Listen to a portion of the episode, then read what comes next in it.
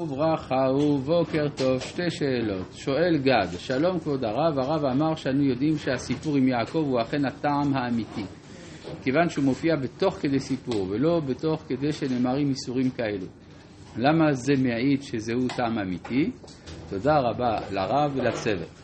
כן, ברור, כי אם הדבר מופיע במהלך סיפור, הרי זה לא המקום להגיד את הדינים. אם דווקא במקום של הסיפור התורה מקפידה לספר את הדין, סימן שזה הטעם.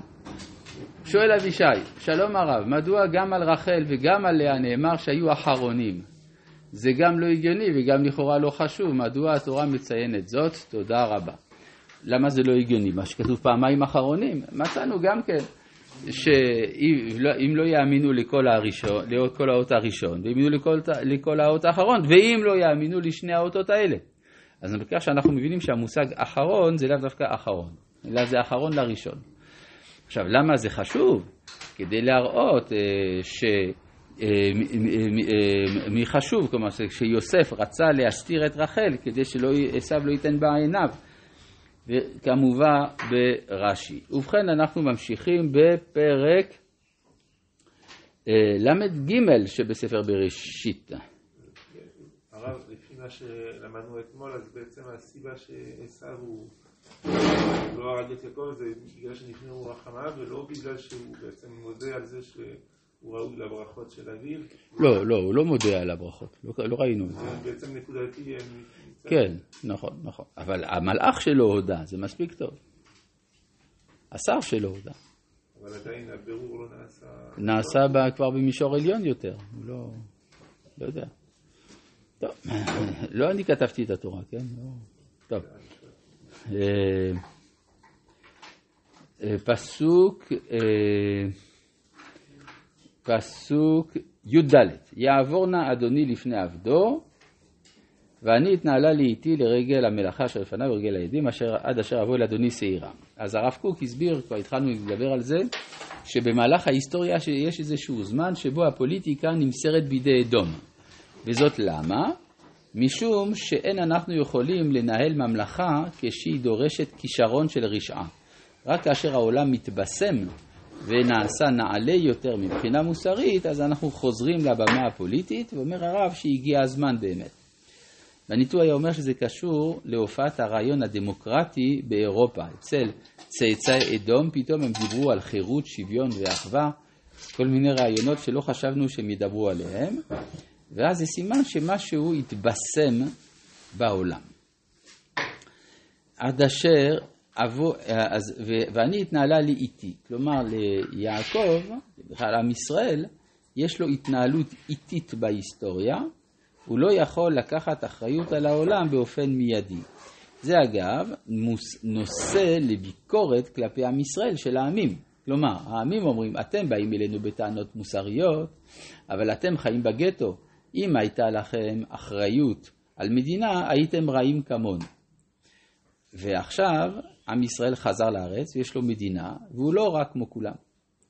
אז הדבר הזה מהווה איום מוסרי על כל התרבות המערבית, כי אם מתברר שאפשר להקים מדינה ושהיא תהיה מוסרית, אז זה מהווה כתרוג רטרואקטיבי על כל התרבות האירופאית נוצרית במשך 2000 שנה, ולכן חלק גדול מן המאמצים של הקהילה הבינלאומית מושקעים בלהוכיח שמדינת ישראל היא מדינה רעה. למרות שאנחנו המדינה הטובה ביותר בעולם. וזה לפעמים אפילו משכנע יהודים. עד אשר אבוא אל אדוני שעירה, אז חז"ל כבר מעירים על כך שיעקב מעולם לא הגיע שעירה, אלא הוא מתכוון למה שבאחרית הימים, ועלו מושיעים בהר ציון לשפוט את הארסה והייתה על השם המלוכה. זאת אומרת, באחרית הימים יש תפקיד לעם ישראל בתור השופט של התרבות של אדום. ויאמר עשיו הציגנה עמך מן העם אשר איתי, ויאמר למה זה ימצא חן בעיני אדוני. כלומר, יעקב אינו רוצה את הליווי, וישוב ביום ההוא עשיו לדרכו שעירה. זה השורש של מצוות שעיר לעזאזל. אחרי המפגש, אז יש השעיר שנשלח, ואז יש שורש של מצוות סוכה, ויעקב נשא סוכותה. ויבן לו סוכה, ככה היה צריך להיות כתוב. ואילו כאן כתוב שהוא בנה לו בית. אלא שיש מחלוקת רבי יהודה וחכמים, האם סוכה צריכה להיות דירת קבע או דירת עראי? דת רבי יהודה שסוכה צריכה להיות דירת קבע, ודת חכמים שצריכה להיות דירת עראי, וזה תלוי באיזה מדרגה אתה נמצא, אם אתה במדרגת יעקב או במדרגת מקנהו. אם במדרגת יעקב, אז זה כבר בית, כן, הרי הסוכה האידיאלית זה בית המקדש, והיא בשלם סוכו ומעונתו בציון. מדובר על בית המקדש.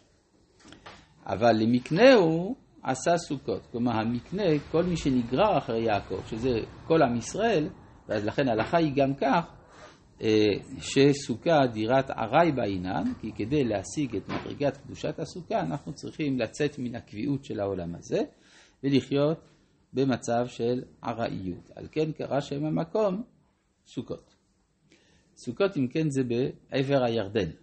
המקום נמצא בעבר הירדן, וזה מסביר מדוע חג הסוכות קורה ב-15 בתשרי. מה קרה ב-15 בתשרי ביציאת מצרים? אומר בעל הרוקח, זה היה הזמן של כיבוש ארץ שיחון. כיבוש ארץ שיחון. ארץ שיחון היא בארץ ישראל. זה התחלה של הכניסה לארץ. יוצא לפי זה שיציאת מצרים הגיעה להשלמתה בחג הסוכות, ולכן המקום, יש מקום בעבר הירדן, במקום שבו נלחמו, שנקרא בשם סוכות. כמו כן גם כשאוריה החיתי אומר לדוד המלך שהוא לא רוצה לחזור הביתה, בגלל שכל ישראל יושבים בסוכות. ואני אלך הביתה? מה זה יושבים בסוכות? זה הכנה בעבר הירדן, באזור ארץ בני עמון. כלומר, כל המקום הזה נקרא בשם סוכות. עכשיו, ויבוא יעקב, אז בכלל זה ארץ מקנה. ארץ מקנה, הרי רואים זה בנגד ובני ראובן, מי שיש לו הרבה מקנה, צאן ובקר, אז הוא צריך סוכות לשומרים, סוכות לרועים. אז כל האזור הזה הוא באופן כללי אזור של סוכות. ויבוא יעקב שלם. אז הוא הגיע לירושלים, נכון? שלם זה ירושלים, ומלכי צדק מלך שלם. אז זה לא, זה לא. אבל איך בכל זאת כתוב שהוא בא שלם? אפשר להגיד שהוא בא שלם, הוא שלם, לא חסר לו דבר, הוא נרפא מצלעתו. אבל יש גם כפר ליד שכם שנקרא בשם שלם, עד עצם היום הזה. אבל יש גם השערה של חוקרי המקרא, ששלם זה שם של מחוז שלם, שבדרומו נמצאת ירושלים, ובצפונו נמצא שכם. ואז יוצא שיעקב מגיע למחוז הנקרא שלם, אבל איפה בשלם? עיר שכם. מאיפה הוא מגיע? הוא מגיע דרך נחל תרצה. הרי אם עושים חשבון מנחל יבוק עד שכם, צריך לעבור דרך נחל תרצה, מקום רחב מאוד, שהוא המקום שדרכו גם בני ישראל עברו מהירדן אל הר גריזים והרבל. אז נשאלת השאלה, למה הוא פונה צפונה? הרי המטרה שלו היא להגיע אל אביו. אביו יצחק נמצא בחברון. אז אם כבר הגעת לנחל יבוק, עליך לפנות דרומה ולא צפונה. מה יש לו לחפש שם? יש לו לחפש חתן עבור דינה, כדי להקים את השבט ה-13.